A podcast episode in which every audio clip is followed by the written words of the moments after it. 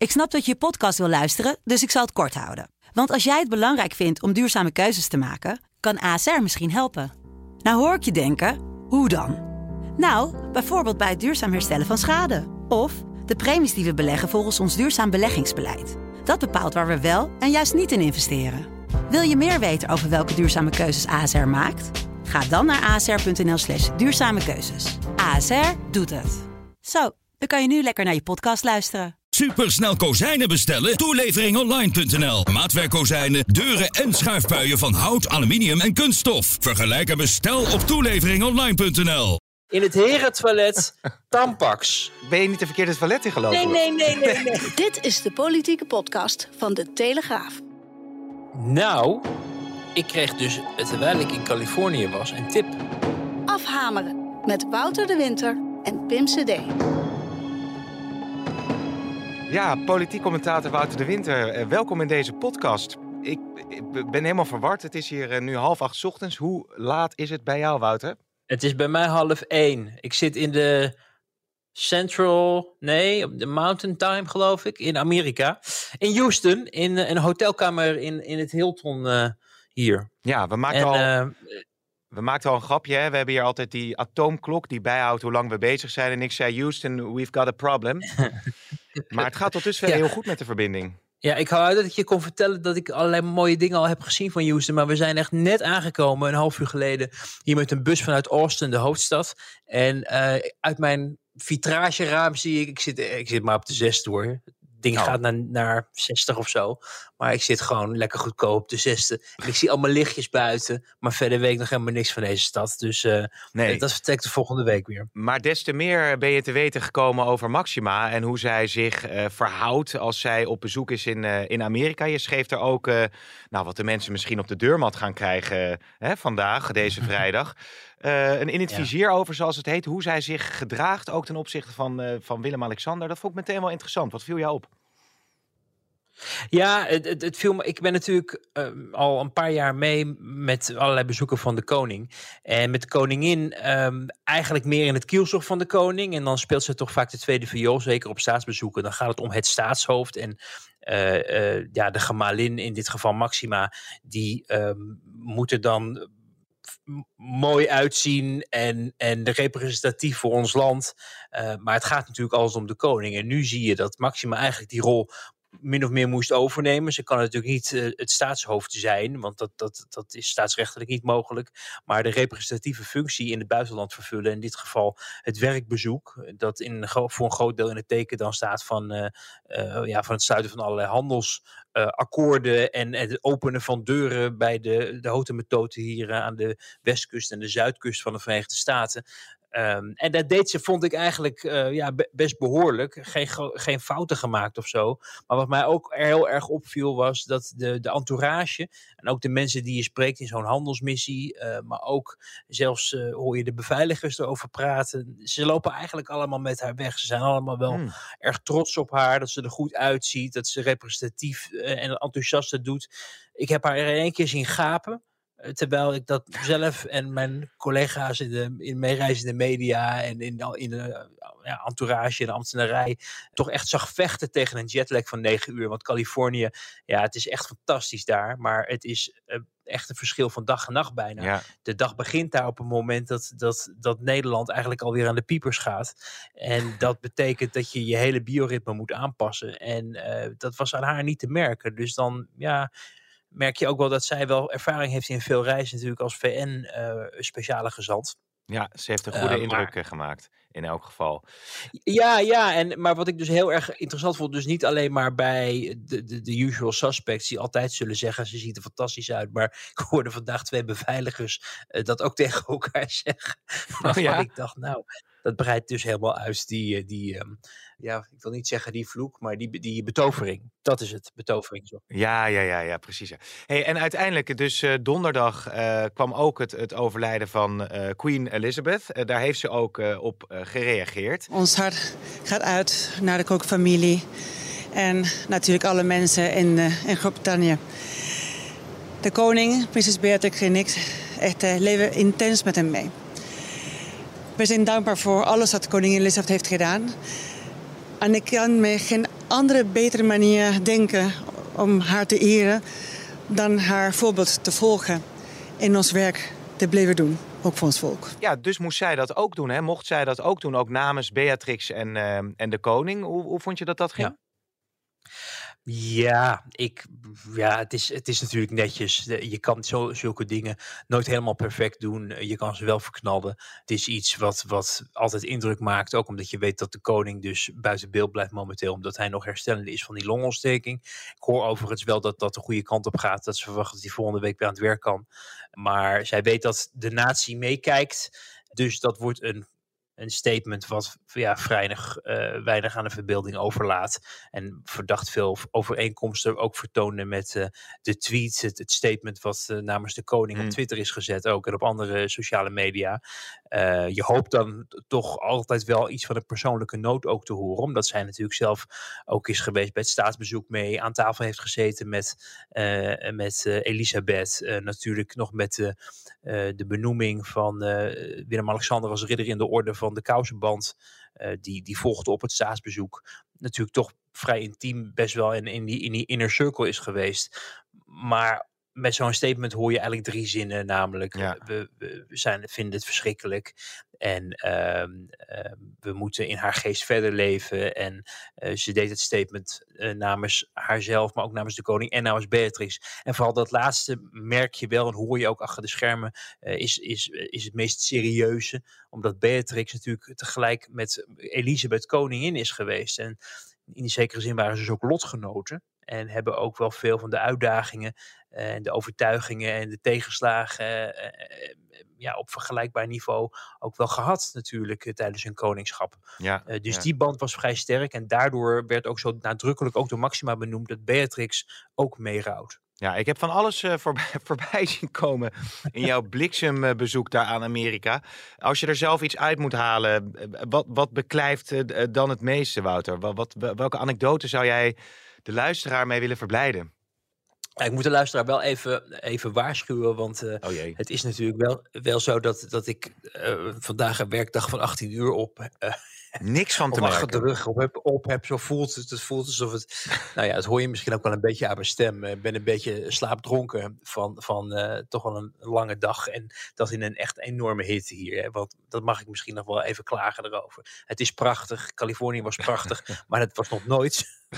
zeiden ze op het nieuws. Nog nooit zo heet geweest in ever in San Francisco als toevallig die twee dagen dat wij er waren. Dus dat ging echt eens 5, 36 graden ging dat. En dat ja. uh, waren ze daar ook allemaal helemaal niet gewend. Dus iedereen was helemaal steunen en puffen. En ook de mensen die daar woonden. Um, maar dat heeft ook wel een beetje je eh, invloed op hoe je je dan zeg maar de rest van de dag nog, nog voelt. En dat was in Austin niet anders. En in Houston hier is het helemaal, uh, daar lijkt het, uh, lijkt het wel tropisch. Zo vochtig is het en zo warm is het. Mm. Um, dus, dus dat geef ik wel eventjes mee, dat, dat misschien het allemaal wat, wat trager loopt. Dus de bepaalde luisteraars kunnen hun afspeelstelheid weer naar anderhalf schakelen. Want ik hoorde laatst dat iemand dat doet. Pim, wil je dat geloven? Nee. Dat iemand dus gewoon denkt, ja, van, van ja, dat gelul, hè, een huppakee. Of, ja. of eh, nog een, een, prominent minister die dan, die dan zei, uh, ik kijk gewoon wat voor onderwerpen er zijn en dan schakel ik gewoon door naar de onderwerpen die ik interessant vind. Nou ja, zeg. Dus hele volks... Nou ja, ja hele volkstammen nu, die zijn lang, die denken van, wanneer gaat het nou eindelijk over staghouden hebben? Dat komt zo. Dan moeten wij dus dat eigenlijk een soort van, van cruciale codewoordjes of zo verspreid door die podcast te verstoppen. Om toch elke luisteraar vast te ja. weten houden. Of prijsvragen, hè? Lunch, lunch hier op de redactie ja. of mee op uh, handelsmissie. Kan ook nog. Ja. Nee, precies, precies. Dus um, nee, maar goed, wat, wat, wat opvalt. Kijk, bedoel, we hoeven niet ingewikkeld te doen over datgene wat, uh, waarom zij op reis gaat. Uh, het is om, om handel mogelijk te maken en om de BV Nederland op weg te helpen. En weet je, dat is een, een dat kan je nooit helemaal in heel concreet maken van wat heeft het nou precies bereikt, hoeveel miljarden zijn er afgesloten. Je ziet voortdurend allerlei memorandum of memoranda zal het dan wel zijn, of understanding uh, sluiten tussen, tussen Amerikanen en Nederlanders. En daar moet dan min of meer handel uit voortkomen. Je kan dat nooit helemaal op de, op de euro of het miljard of of het miljoen helemaal aftikken wat het nou oplevert. Maar je merkt wel, en dat hoor je ook wel van echte deelnemers, die zeggen als die de koning of de koningin meegaat, een hoogwaardigheidsbekleder, dan eh, komt ook de gouverneur een kijkje nemen of de lieutenant governor, wat dan de, de, de vice-gouverneur is, of een minister. En die kan nou net weer eh, helpen als een, bijvoorbeeld een Nederlands bouwbedrijf uh, meedoet aan het verkrijgen van een grote bouwopdracht in de VS. En dan kan dit net het laatste zetje geven. Dus men is toch heel erg blij met dat men dat voor elkaar kan krijgen. Maar wat mij wel heel erg opviel, ik heb daar ook iets, uh, iets over geschreven, maar dat is alleen nog online verschenen. Dat komt misschien nog in de krant zaterdag. Dat was het stuk uh, over de visite aan Silicon Valley. Mm -hmm dat was gisteravond, uh, jullie tijd is dat uh, verschenen. Gesneuveld in de krant vanwege Elisabeth uiteraard. En wellicht dat het morgen nog, uh, zoals wij dat noemen in vakjargon, meegaat in, ja. in, de krant. Maar dat was de bezoek aan, aan, aan Google ook. En wat ik toch wel ervaar in die Silicon Valley. Je hebt daar echt het idee dat mensen daar min of meer zich hebben voorgenomen dat ze de wereld gaan veranderen. Mm. En dat ze het eigenlijk ook wel een beetje bepalen. En dat ze ook ja, ons eigenlijk allemaal wel een beetje willen heropvoeden. Dus dan heb je het inderdaad over de genderneutrale toiletten en de hele aanwijzingen ook in het toilet hoe je je moet gedragen, hoe lang je handen moet wassen. Dat je Ja. de, de deksel van de pot van de wc Ja. Naar beneden moet doen en dan pas mag doortrekken. Ik heb wel op Twitter Want iets voorbij zien komen, inderdaad, nu je het zegt. Ik heb een, een, een, een wc-tweet van jou eh, voorbij zien komen. En inderdaad ook iets over de gezelligheid, waar Maxima dan zat. Het wa- was geloof ik beeld van cameraman Max, als ik het goed heb. Eh, Ja. Over hoe, hoe Maxima daar aanschoof. eh, ook met aan de ene kant, wat zijn we goed bezig voor de wereld. Maar aan de andere kant worden natuurlijk ook gewoon harde dollars of euro's verdiend. Nou ja, en het, het interessante is dat zo'n Google waar wij dus waren, het doet voorkomen alsof ze een liefdad- liefdadigheidsorganisatie zijn geworden, die vooral bezig zijn om de, de grote maatschappelijke doelen, of de politiek correcte doelen, zo u wilt, van de overheid eh, te realiseren. Dus dan gaat het over het klimaatprobleem oplossen. Eh, We kregen een kaartje te zien over Amsterdam, waar ze precies konden aangeven waar de zonnepanelen op het dak lagen. Oh. En, en waar er nog dus kans was om nog meer zonnepanelen neer te leggen. We kregen een kaartje te zien over hoe in Indonesië de bomenkap inmiddels eh, is teruggebracht. Wat eerst een groot probleem is, nog steeds wel gebeurt, maar nu een, een minder groot probleem is. En zo wordt dus niet een product verkocht van wij hebben een heleboel data en wij proberen. eh, We hebben natuurlijk in, in de media in Nederland natuurlijk ook wel het een en ander te, te, te, te schaften met, eh, met Google en advertenties bijvoorbeeld. Maar daar gaat het niet over. Nee, we zijn de wereld aan het redden. Ja. Dat is de manier waarop men het in de markt zet. Wat, wat bestuurders natuurlijk politici aanspreekt. Want die denken, hé, hey, die kunnen, kunnen we eh, makkelijk daarvoor gebruiken. En dat zag je natuurlijk ook in de coronacrisis in Nederland al gebeuren. Toen eh, natuurlijk Rutte het af en toe had over de vervoerstromen die er dan waren. Waardoor ze konden afleiden of de coronamaatregelen Ja. werden uitgevoerd. Ja. En die gegevens kregen ze van Google, zeiden Ja. ze dan. En je, je, je, adem, je merkte gewoon dat, dat de manier waarop ja, men functioneerde daar in het bezoekje waar wij dan waren, dat men eh het ook de normaalste zaak van de wereld vindt om, om dingen uit te denken over hoe we met ja, eh, ons met elkaar moeten gaan gedragen. En dat begint al bij de ondernemer zelf, die dan, eh, nou ja, eh, of de, de werknemer zelf, die dan in het toilet al instructies krijgen hoe lang ze hun, hun handen moeten wassen Ja. en wat ze met de wc-bril moeten doen. ja. En zelfs de, de tampax en de, en de maandverband. I kid you not, Pim. Nee. In het herentoilet. In het herentoilet. Tampax. Ja. Gewoon een soort, alsof het een, een, een schaal koekjes Maar was. ben jij niet de verkeerde, maar. ben je niet de verkeerde toilet ingelopen? Nee, nee, nee, nee, nee. nee dat, dat zegt iedereen tegen Ja. wie ik dit vertel. Die denken van, ja, die de Witte, die is gek geworden, die heeft niet op zitten letten. Nee, Pim, ik ben echt, ik heb gekeken, stond, toevallig was het dat dan geen genderneutraal toilet, dacht ik. Want er stond echt eh man op, met zo'n Ja. mannetje ook. En dan, nou ja, kom je daar binnen en dan eh, denk ik, oh, dit is de toekomst. En ik weet dan niet wie zich dan naar het herentoilet spoedt om, om, om voor, voor de tampax te gaan. Maar goed, Nee. het was Californië. Je hoort wel in, in Amerika heel vaak zeggen: eh so goes California, so goes the nation. Dus alles wat men in Californië bedenkt of wat daar gebeurt, wordt uiteindelijk uitgerold over het hele land. Ja, en, ja. en ik dacht, nou, dat belooft nog wat te worden. Want ik zie het hier in Texas nog niet zo snel eh, die kant op gaan. Nee, een paar dingen van huishoudelijke aard. Het is inderdaad eh, geen staatsbezoek. Daar wees Wijsglas mij nog op. Ik, eh, was een slip of de tong van mij, maar het is uiteraard een handelsmissie. Bij deze is het dan helemaal rechtgezet. Een aanrader misschien het boek van Dave Eggers, The Circle. Ja, ik wil er geen boekenclub beginnen, maar dat gaat nou juist over iemand die werkt bij zo'n Google-achtig bedrijf en daaraan wil ontsnappen. En kan dat dan eigenlijk wel? En ten derde, je had het over een kaartje. Ja, dan gaan natuurlijk wel uh, de nekharen van menig uh, politiek geïnteresseerde recht overeind staan als we het over het kaartje hebben, Wouter. Want in Den Haag, ja, daar ging het over, nou ja, daar ging het niet alleen over het kaartje. Ja, daar ging het misschien over wat het gevolg is geweest van het kaartje, namelijk de uiteindelijke exit van Staghouwer. Ja, dat was dus hier in Den Haag het, het, grote, het grote nieuws toen jij daar hitte zat te vangen in Amerika. Nou, ik zal jou een geheimje verklappen, Pim. Nou? Ik kreeg dus, terwijl ik in Californië was, een tip. Oh?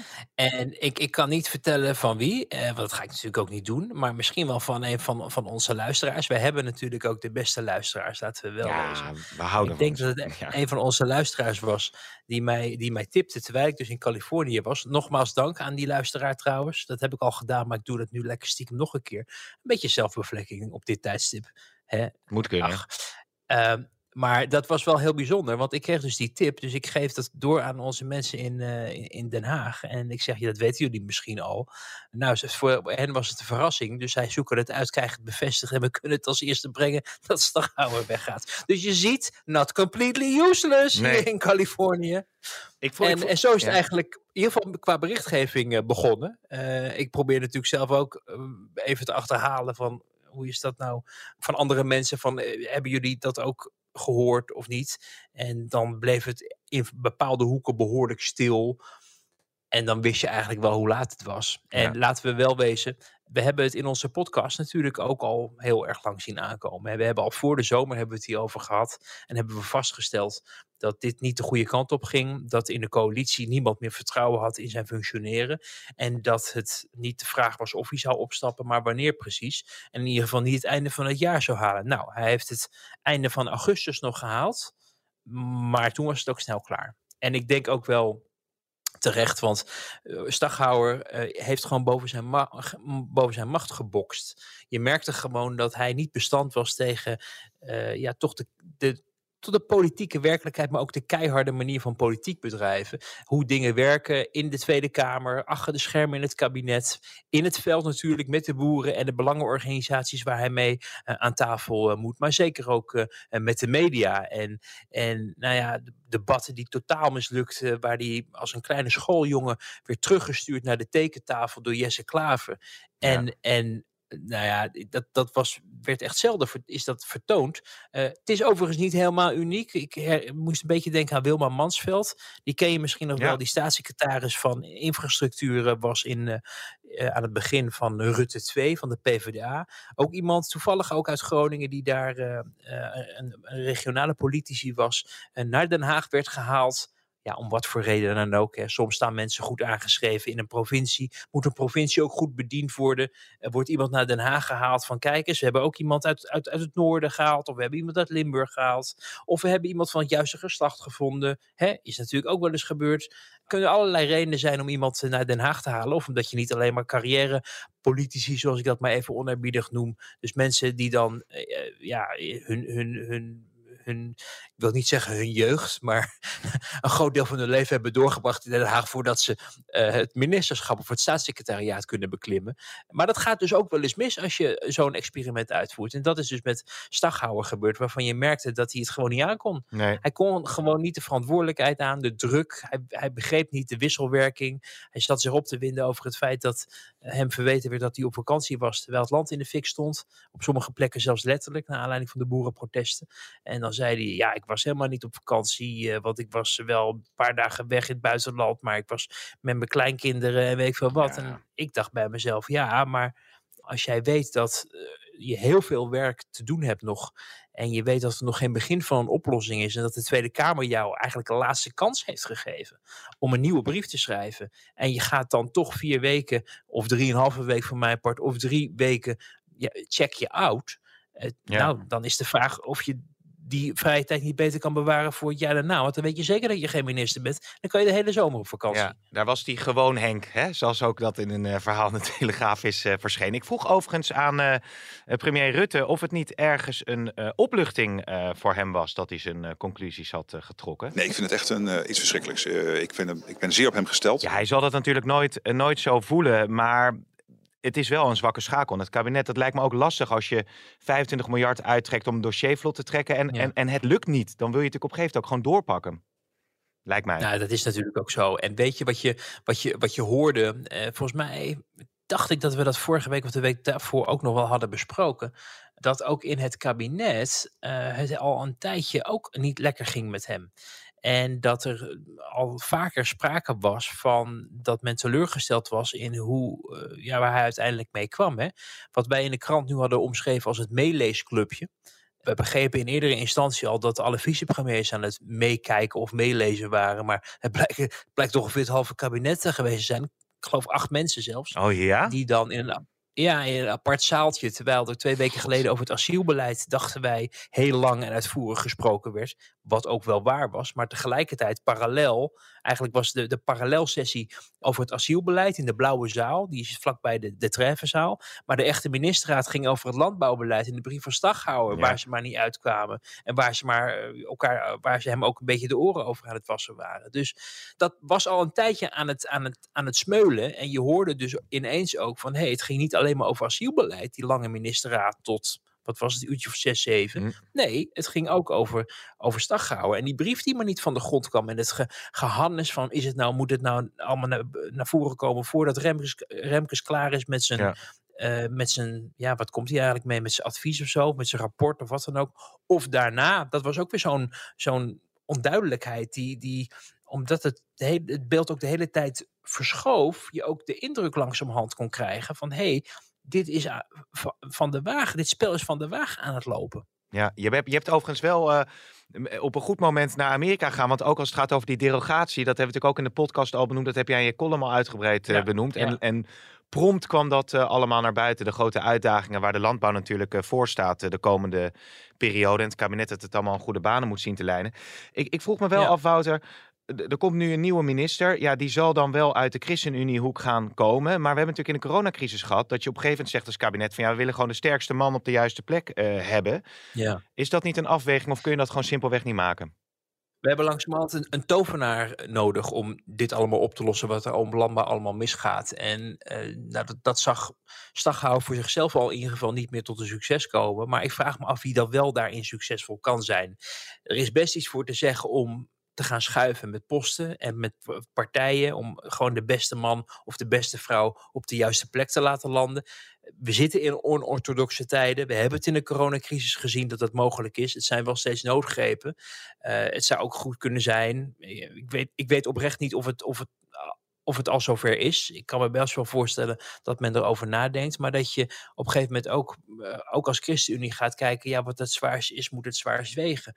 Als jij um, een, een, een, ervaren minister hebt die landbouw zou kunnen bestieren. Bijvoorbeeld Carola Schouten. Hoewel er destijds natuurlijk wel kritiek was op de manier waarop zij dat deed. Maar laten we voor de sake of the argument zeggen. Zij is de meest ervaren ChristenUnie-politica uh, die op het landbouwdossier uit de voeten kan. Dan is het leuk dat je ja, voor haar eigen wensen maar pensioenen en uh, armoedebeleid is gaan doen. Maar dan ja. moet je eigenlijk gewoon de mensen neerzetten waar ze het beste kunnen functioneren. Of je zou je ook kunnen afvragen: moet je die, die, die, uh, die draaimolen eigenlijk niet veel groter maken? En uh, ook maar eens kijken: waarom gaat Segers eigenlijk niet het kabinet in? Hm. Moet je niet kijken of hij op een gegeven moment, omdat het gewicht nu uh, er zoveel gewicht ook hangt aan het oplossen van de problemen op landbouw, dat daar uh, ook een, een, een bewindspersoon moet zitten die zoveel gewicht in de schaal legt, dat de andere coalitiepartners ook gedwongen zijn ja. om zijn lijn te volgen op het moment dat hij dingen voorstelt. Want dat was natuurlijk ook het probleem met Staghouwer. Staghouwer was vervangbaar. Staghouwer was niet dat, dat essentiële radar, uh, die essentiële radertje in het kabinet, dat ervoor moest zorgen dat alles bleef lopen. Je zou niet zo Rutte kunnen wegsturen. Je zou niet Hoekstra kunnen wegsturen. Nee. Je zou niet Sigrid Kaag kunnen zien vertrekken. Uh, maar Staghouwer, ja, dat kon een stuk makkelijker. En dat geeft ook coalitiepartijen de ruimte om misschien ook niet altijd uh, mee te bewegen op het moment dat dat nodig is. Of zelfs in de, in de krant uh, interviews te geven waarin je zegt van wat ons betreft kan het ook wel een tandje minder. Ja. Uh, dus, dus ik zou wel zeggen dat in onorthodoxe tijden je met alles rekening moet houden. En ik weet oprecht niet welke politicus van de ChristenUnie op dit moment uh, meer thuis zou zijn op die portefeuille dan Carola Schouten. wordt natuurlijk wel gespeculeerd om mensen weer terug te halen naar Den Haag. Paul Blokhuis, de staatssecretaris van VWS, of uh, Joël Voordewind, die is nu wethouder in Alkmaar. Natuurlijk erg begaan met het asieldossier. Maar dan heb je weer mensen die eigenlijk niet zo goed weten wat de materie nou ja, Die moeten weer helemaal worden ingewerkt en dan loopt het dossier natuurlijk ook weer verdere vertraging op. Ehm, even een bruggetje, Wout, of geen bruggetje, een ander onderwerp. Als het gaat over de, wat is koopkracht eigenlijk in, uh, in Amerika? Wat, hoe, hoe, hoe, vertalen ze dat? Of... Jij, jij bent natuurlijk daar wel eh, redelijk goed thuis. Ja, nou, ze hebben het in ieder geval over de Inflation Reduction Act. Ja. En dat is dan eigenlijk een nieuwe naam voor de klimaatwet. maar deze, deze naam klonk interessant. Dus je het gaat de Inflation Reduction Act. En toen hoorde je politiek commentatoren ook hier vertellen van ja, nu moet het, eh, de regering Biden als de Wiede weer gaan aan de slag om, om, om de naam van de wet waar te maken in datgene wat die uiteindelijk regelt. Dat is niet zozeer de inflation, uh, de inflatie reduceren. Nee. Uh, maar koopkracht, ja. Uh, de, ik weet niet, bang for your buck of zo. Ik weet ja. niet. Maar... Buy power. Buy power. Hey, maar maar hoe, hoe, is dat, hoe is dat daar? Want daar wilde ik even naartoe. Dat in, in Nederland heb je natuurlijk de hele tijd dat punt van... ja, maar er moet nu wat gebeuren. En dan zegt Rutte, ja, we kijken naar Prinsjesdag. En je ziet in andere landen ja. wel dat er maatregelen worden genomen met, met energieplafonds, dat soort zaken. Frankrijk, Groot-Brittannië ook. Wat, wat, wat, weet jij toevallig ja. wat ze in Amerika doen om die inflatie uh, onder controle te houden? Nou, men, men, zit hier in ieder geval niet gevangen in een, uh, uh, in een soort stramien van, oh, in Prinsjesdag gaan we, we gaan tot Prinsjesdag alles bekend maar, houden. Hè, er wordt natuurlijk één keer per jaar de State of the Union uitgesproken, uh, maar echte zaken die noodzakelijk zijn voor het land, daar gaat men, maar dat is een heel ander politiek systeem. Ja. En dan komt men met een bill en er staan allerlei wetten, allerlei regels in, allerlei dingen die ook vaak helemaal niks te maken hebben met de naamgeving van de bill. Dus je kan uh, op een of andere manier het hebben over gezondheidszorg en dan wordt er ook ergens een brug aangelegd. Dat verpakt men dan allemaal in de bill, want dan is er weer een senator binnen die een brug krijgt in zijn staat. Uh, dus dat is heel anders. Ik weet ook niet of we, daar, of we dat moeten willen in, in Nederland.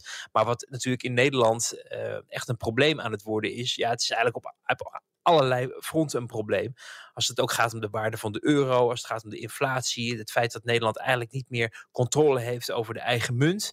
Uh, dus afhankelijk is ook van wat er in andere landen gebeurt, ja. bijvoorbeeld van Italië, wat de Europese Centrale Bank uh, bedenkt en welke gevolgen dat vervolgens heeft voor uh, ja, het Nederlandse financiële systeem en de begroting en de verplichtingen die het met zich meebrengt. dus je ziet dat die, die, ja, die um, uh, ik, ik, zag, ik zag voorbij komen dat Ursula van der Leyen, van der Leyen natuurlijk in Rotterdam, uh, ik geloof in het havengebouw hebt, dat mooie uitzicht ja. daar. Ben je daar wel eens geweest? Uh, nou, ik weet niet precies welk punt je bedoelt. Ik heb iets voorbij zien, uh, zien komen. Dus dat hele, die hele hoge toren, prachtig. Dat doen ze altijd, uh, ook vanuit overheidswegen, grote persconferenties die, die dan, nou ja... Oh nee, daar niet denk ik. Nee, nee, aankondigen nee. dat er een grote, iets, iets prachtigs staat te gebeuren. Maar dat, dat Rutte dankbaar is voor het feit dat Ursula von der Leyen plannen heeft goedgekeurd voor Nederland. Dat we ja en amen dankjewel mogen zeggen tegen Brussel. Terwijl we zelf natuurlijk als land inmiddels helemaal zijn vastgelopen met stikstofregels regels, uh, met allerlei andere zaken, asiel natuurlijk ook, uh, die, die we gewoon zelf niet meer kunnen oplossen en voor naar Brussel moeten kijken. Uh, dus de, de, de autonomie en de soevereiniteit van Nederland is wat dat betreft een stuk minder dan natuurlijk in een land als Amerika, ja. waar je weer een heleboel andere problemen hebt natuurlijk en waar nou ja, je ook kan afvragen of, het, of dat is een, en zo'n verdeeld land is iets wat je moet willen nastreven maar wat ik toch wel blijf zeggen, Pim, steeds, uh, is dat ik wel vind dat nog steeds het Haagse, de Haagse draaimolen op dezelfde snelheid en met dezelfde paarden draait als, als 20, 30, 40 jaar geleden.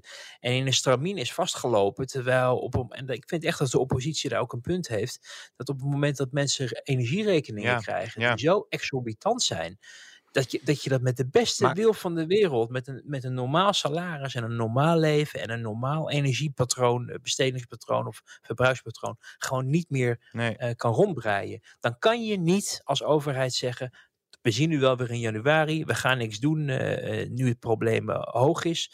Uh, en je dan verschuilen op het moment dat daar een toelichting over gevraagd wordt. Van dat zeggen we met Prinsjesdag. Ja. Ten eerste is dat een ouderwetse aanvliegroute die helemaal niet nodig is vanwege het feit dat de grote lijnen van het regeringsbeleid uiteen moeten worden gezet. Maar helemaal niet ja, je van weerhouden op als de nood hoog is, datgene aan te kondigen wat nodig is. Maar ten tweede, dit gaat over maatregelen voor dit jaar. Daar heeft Prinsjesdag helemaal niks mee te Nee, maken. Nee, Dus nee. je kan best het debat en de uitleg aangaan, ook in de Kamer, maar ook op, in de media en een interview te geven. Waar hebben we de minister van Koopkracht, eh, minister van Gennep eigenlijk gezien? Ja. Die aan het uitleggen is waarom er gebeurt wat er gebeurt en wat er, waarom sommige dingen niet kunnen. Weet je, het gebeurt gewoon niet. Men kijkt naar Prinsjesdag, terwijl dit een probleem is wat nu speelt en helemaal niks met Prinsjesdag te maken heeft. Maar wat men gemakshalve maar lekker wil parkeren, omdat men straks op Prinsjesdag wil shinen met een koopkrachtpakket waar we in januari ongetwijfeld veel van gaan, eh, gaan merken. Maar waar heel veel mensen op dit moment eh, niet op kunnen wachten. Nee, maar het is, het, is, het is heel vreemd. Ik had ook met collega Martin Visser daar contact over voordat ik eh, afgelopen dinsdag dan eh, hoopte Rutte te treffen. En die zei ook van nou, die opperde ook een beetje het thema van ja, eh, mensen, wat, wat adviseert u mensen die nu hun rekening niet meer eh, kunnen betalen? Stel nou, ik ben een modaal gezin en ik kan in november niet meer rondkomen eh, met mijn eh, gezin en ik zou niet meer weten hoe ik moet, wat ik moet doen. Wat adviseert u die mensen dan? Ja, maar ik ga nu niet vooruitlopen op Prinsjesdag. En daar, daar, zitten, daar proberen we echt ook dit soort vragen te beantwoorden. Maar Maar ik ga er niet op vooruitlopen. Maar als mensen nu niet kunnen rondkomen, wat zou je die mensen adviseren? Ja, maar ik ga nu echt niet vooruitlopen op Prinsjesdag. Ik heb het geluk dat ik het, dat ik het nou ja, gewoon allemaal kan betalen. Maar ik kreeg ook gisteravond een mail binnen van Oxio. Eh, sorry, dat is reclame, beste mensen. Maar waarin Nou, gewoon stond is met, reclame? met Wat ga een- je zeggen? Nou, inderdaad, nou, waar stond met een, met een vinger omhoog. Ja, we hebben uw energierekening verdubbeld. Punt. Om, om in Nou, te spelen. dat maar reclame. Nou, dat is inderdaad geen reclame, maar het was wel een hele vriendelijke mail in elk geval. Maar er is een soort inderdaad in die reactie dan van ja, maar we wachten op Prinsjesdag. Nee, daar kan ik nu echt niks over zeggen. We wachten op Prinsjesdag. Dat is natuurlijk heel raar, maar ook in het geruststellen van mensen van wij gaan er alles aan doen om, om, om, om jullie overeind te houden in deze barre winter. Dat, dat signaal hoor je dus niet. De- de- wat is dat en dan? het slaat ook nergens op, want, want alle resultaten van de, eh, het goede nieuws over die onderhandelingen lekte al uit een paar, maar wat is het, een paar, Ja. Een paar minuten. Nou, laten we voor het, voor het gemak zeggen een uur nadat het was afgetikt. Maar wat zit er eh, dan achter. Wouter? Wa- waarom, waarom is er niemand binnen dat kabinet die dan denkt van nou, het is misschien wel handig om een crisisteam op te richten of om uit te stralen dat we in ieder geval erbovenop zitten en ook elk moment kunnen doen wat nodig is? Weet je, er is ook gewoon sprake van een politieke keuze. Hè? Er wordt wel steeds gezegd Ja. van nee, het, er kan allemaal niks meer dit jaar. Maar als je teruggaat naar de debatten die daarover ging, over de koopkracht en over de voorjaarsnota, dat, debat refereer ik denk ik in het bijzonder aan, eh, werd er gezegd, we hebben van de diensten ook meegekregen dat we niet dingen moeten forceren, omdat als we dingen gaan forceren, als het gaat om bijvoorbeeld in dit geval het, uit, eh, het uitkeren van geld, maar eigenlijk meer dat we iets vragen van de uitvoerende de uitvoeringsorganisaties eh, om te realiseren wat een politieke wil is, maar waar het systeem en vaak ook de technologie en de systemen van de, eh, de computersystemen van de overheid niet op, op tegen bestand zijn, dan moeten we dat niet doen, want dan loopt de hele boel in de soep. En dat hebben we ook geadviseerd gekregen van commissies die daarvoor in het leven zijn geroepen om niet het onmogelijk mogelijk te willen maken. Eh, En dat wordt dan als argument gebruikt van nu doen we dus wat die commissies ons hebben geadviseerd en wat u als Kamer ook belangrijk vond. Namelijk laat het niet weer ontsporen. Als het Ja. gaat om het rondpompen van geld en alle risico's en terugvorderingen, wat, wat, er, wat er allemaal niet kan gebeuren. Maar tegelijkertijd is het natuurlijk best wel mogelijk om, ehm, eh, en dan heb je het alleen over generieke maatregelen, die je dan neemt om eh, de- de bevolking een steun in de rug te geven. Alleen wat er gebeurde in het voorjaar toen men met generieke maatregelen kwam, als het bijvoorbeeld ging over de energiebelasting of over de accijnsen bij de pomp, dat eh de schande van werd gesproken, vooral ter linkerzijde, want ook de rijken zouden profiteren van dat soort eh, doucheurtjes. En dan Ja. mensen die een grote auto hebben, verbruiken meer benzine, gaan dus grosso modo meer profiteren van iemand met een kleine beurs, van een kleine auto. En dat is onrechtvaardig. En je, je kan je wel iets bij die redenering voorstellen, alleen als het helpt om generiek iets te doen, waardoor je ook de mensen die het het hardst nodig hebt, nog, nog extra kan helpen en heel snel kan helpen ook. eh, als het gaat om de belasting die ze moeten betalen aan de, aan de pomp of op welke plek ook, of in de supermarkt, voor mijn part in de boodschappenkar. Eh, en als je argument dan is van dat doen we niet omdat we bang zijn dat we dan weer kritiek krijgen, of dat we politiek het ongewenst vinden dat hoge inkomens ook profiteren van een generieke maatregel, dan is het in feite wel een politieke keuze Ja. die je dan doet. Dan Ja. laat je dus het goede uh, de, hebben we hem weer, die hadden we vorige week volgens mij ook. het goede, de vijand zijn van het betere. Ja. Ja, ja, precies. Hey Wouter, ik ga je niet al te lang ophouden, want inmiddels uh, komt het ochtendgloren alweer dichterbij. Heb ja, de zon gaat hier alweer op. heb je natuurlijk een genereus uh, ontbijtbuffet daar in Amerika. Hè? Grote kamers ook altijd? ja, ik kijk even rond. Ja, nee, ik, ik, ja, ik ben hier net, joh. Ik heb mijn koffer neergesmeten en heb, heb dat ding aangeslingerd, ja. omdat ik natuurlijk nog iets ja, wilde bespreken. Ik moet je, moet je nog wel zeggen, wat mij wat ik hier op mijn bedenkbeeldige lijstje, toen ik hier in de bus naartoe reed vanuit Austin, uh, nog wel dacht, is het, het gaat nog steeds niet goed met het kabinet. Hè? Het, nee. gaat, het gaat nog steeds allemaal heel, heel moeizaam. En als je bijvoorbeeld ziet de discussie over het asiel, dat heeft me toch wel echt als dat nog even mag tenminste. Ja, nee, dat was donderdag uh, natuurlijk uh, dat, ja. uh, dat het debat was. ik zag net een fragment voorbij komen waarbij, waarbij Van der Burg zei dat de Van der Valks makkelijker of beter opvang regelen dan, dan de gemeente in ons land. Nou ja, het blijft zoals het blijft hè, voorlopig. Maar wat viel jou daaraan aan op? Nou, ik, ik, ik sprak niet zo lang geleden iemand, een prominent D66er. En die, die moest ik vertellen dat er in die brief van Van den Burg stond dat het kabinet in oktober zou komen met een eerste aanzet tot een fundamentele herziening van het asielbeleid. Mm. En diegene was verbaasd en die had, ik had het in mijn column opgeschreven en die dacht van nou we wisten niet waar hij dat nou vandaan houdt die de winter. Dus die had dat aan een collega gevraagd. Nee, die wist het ook niet. Dus dat, dat bespraken we. Dat heb ik toen nog eventjes uitgeknipt uit die brief en, en, en opgestuurd naar diegene.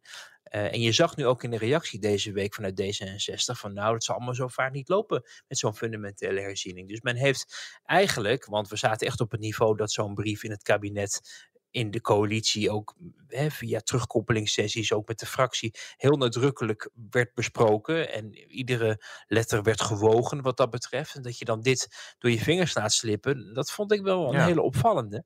En dan vraag je natuurlijk aan alle kanten in de coalitie door van wat, wat stelt het dan eigenlijk voor, zo'n fundamentele uh, herziening. En dan wordt er al snel gesust van nou, dat moet je misschien meer interpreteren als een soort ja, keuzemenu. Als het, het is niet voor niks een eerste aanzet tot een fundamentele herziening, maar toch aangeeft dat er dus geen fundamentele herziening gaat komen, maar dat men een eerste aanzet levert, namelijk men pakt alvast een papier waar men de brief op wil schrijven. Dat is natuurlijk eigenlijk ook al een eerste aanzet. Dan ja. heb je eigenlijk nog niks besloten. Ja. Dus, dus, dus dat, in zo'n formulering, zo'n typische ambtelijke Haagse formulering in zo'n brief, zie je al van nou, die soep zal wellicht niet zo heet gegeten worden als die al wordt opgediend. Uh, en dan vervolgens, ja, um, hoor je, het, het, kan een keuzemenu worden. We kunnen ambtenaren of een commissie aan het werk zetten, uh, die dan allerlei nou, suggesties op een rijtje kan zetten, waar dan dit kabinet, maar waarschijnlijk pas het volgende kabinet dan de fundamentele keuzes over moet hmm. maken. Kortom, dat wordt geparkeerd. En intussen is het probleem niet opgelost. En staat de staatssecretaris in de Kamer zelfs ook te, te, te vertellen dat hij er rekening mee houdt dat de rechter er een streep doorzet. Dus dit probleem is nog niet voorbij. Nou, je hebt dan het probleem met asiel. Je hebt nog steeds problemen met stikstof, met de hele landbouw eigenlijk. Het probleem met de portemonnee is even ja. geparkeerd, maar ik weet niet of het allemaal genoeg is en of het wordt opgelost. Kortom, dat gaat niet lekker. Nee, en dat debat met uh, de algemene politieke beschouwingen zullen natuurlijk waarschijnlijk best vinnig uh, gaan worden. Zeker als het over maatregelen gaat die nog dit jaar uh, al dan niet moeten komen om de koopkracht een beetje bij te plussen. En Jette zit dan in Pittsburgh, hè? Nou ja, kijk, uh, ik zou mezelf het liefst uh, kopiëren dat ik op alle plekken tegelijkertijd uh, kan zijn. Dat gaat helaas niet. Um, de premier gaat bij de algemene beschouwingen op alle vragen van het parlement natuurlijk antwoord geven. Um, en als minister mag je daar dan bij zitten en toekijken. Of in mijn geval ga ik naar een heel groot congres in Amerika met energieministers over de hele wereld. Juist ook om te praten over de vraag hoe kunnen we snel af van Russische energie en met allerlei andere alternatieve energie onafhankelijk worden. Ja, ja maar dat is dus, dat is dus ook weer maar dan, ja, sorry dat we zoveel uit eigen werk citeren vandaag. Maar hoe vaak hebben wij het al niet gehad over een kabinet dat, dat, dat toch met de rug naar de samenleving staat? Er is nogal wat aan de hand over die energieportefeuille. En ik ben nu zelf in het buitenland en ik zie hier drie ministers en een staatssecretaris rondlopen. Hè? De Vivian Heijnen, de staatssecretaris van Infrastructuur. Ernst Kuipers, de minister van Volksgezondheid. En Robert Dijkgraaf, de minister van ja. Onderwijs. Vivian Heijnen was de week daarvoor nog in Bali met minister Jette. Die inmiddels weer ergens anders was. En met Prinsjesdag uh, ook weer ergens anders Ja, dat is is- Pittsburgh dan, voor een eh, energieforum. Ja, en men is dus voortdurend op reis. Men heeft 29 mensen, maar vindt het ook kennelijk geen probleem. Kijk, zo'n bezoek, zo'n werkbezoek met, met de koning was het, was het plan. Ehm, is natuurlijk met, met vier bewindspersonen ook vrij royaal. Maar goed, dat stond al lang in de stijgers. En er waren ook al Hmm. nou, zijn verschillende onderwerpen. Maar met z'n tweeën naar een klimaatconferentie in Bali gaan. Ik bedoel, het is een... Er zit al een bepaalde tegenstelling in, hè? Ja. Ja, ik bedoel, eh, dat is Ja. natuurlijk sowieso een merkwaardig uitgangspunt. En, en ehm, ja, ik denk echt dat het kabinet zich toch veel te weinig realiseert dat mensen in het land meekijken en zich op een gegeven moment afvragen van ja, dit is een probleem wat nu in Nederland moet worden Ja, opgelost. En ja. dan past het niet als je alleen maar op reis gaat. Ik ben helemaal niet tegen dat ministers op reis gaan om het, om het land te dienen, want dat is vaak ook heel nuttig. Ehm, maar als het echt die shit hits the fan, en dat, daar, daar kunnen we nu toch wel van spreken, met, met de energierekeningen eh, en de energieproblemen, ja, allemaal onhandig om dan eh, het ruime sop te kiezen. ja. Is dat een goede uitdrukking voor als je naar Pittsburgh gaat? Dat weet ik eigenlijk niet. Maar... Nou, het is een hele eh, spannende laatste analyse van jou. Want dit is natuurlijk iets wat de komende weken weer, weer vol door zal gaan. En ik zie jou, denk ik, dinsdag gewoon. Dinsdag in Den Haag alweer? Ben, ben je dan, ben Ja, je dan in, hersteld de- enigszins? Dat, dat is wel de bedoeling dat ik er dinsdag Ach. weer ben. Ja, En eh, misschien dat ik woensdag nog even ga bijslapen. Dan, ja nou doe dat vooral hoor. en vrijdag natuurlijk weer podcast. Ja, ik, ik kan niet wachten, Wouter. Dank dat je je tijd hebt vrijgemaakt eh, daar. Dank voor het vroeg Eh, opstaan. ga- ga dank alsje- voor de luisteraars Ja. dat ze, dat ze mijn, mijn slaapdronken analyses Nee, het was, het was als vanouds eh steengoed. En anders draai ze het maar op met twee keer de, de snelheid. Oké, Wouter, dank je wel.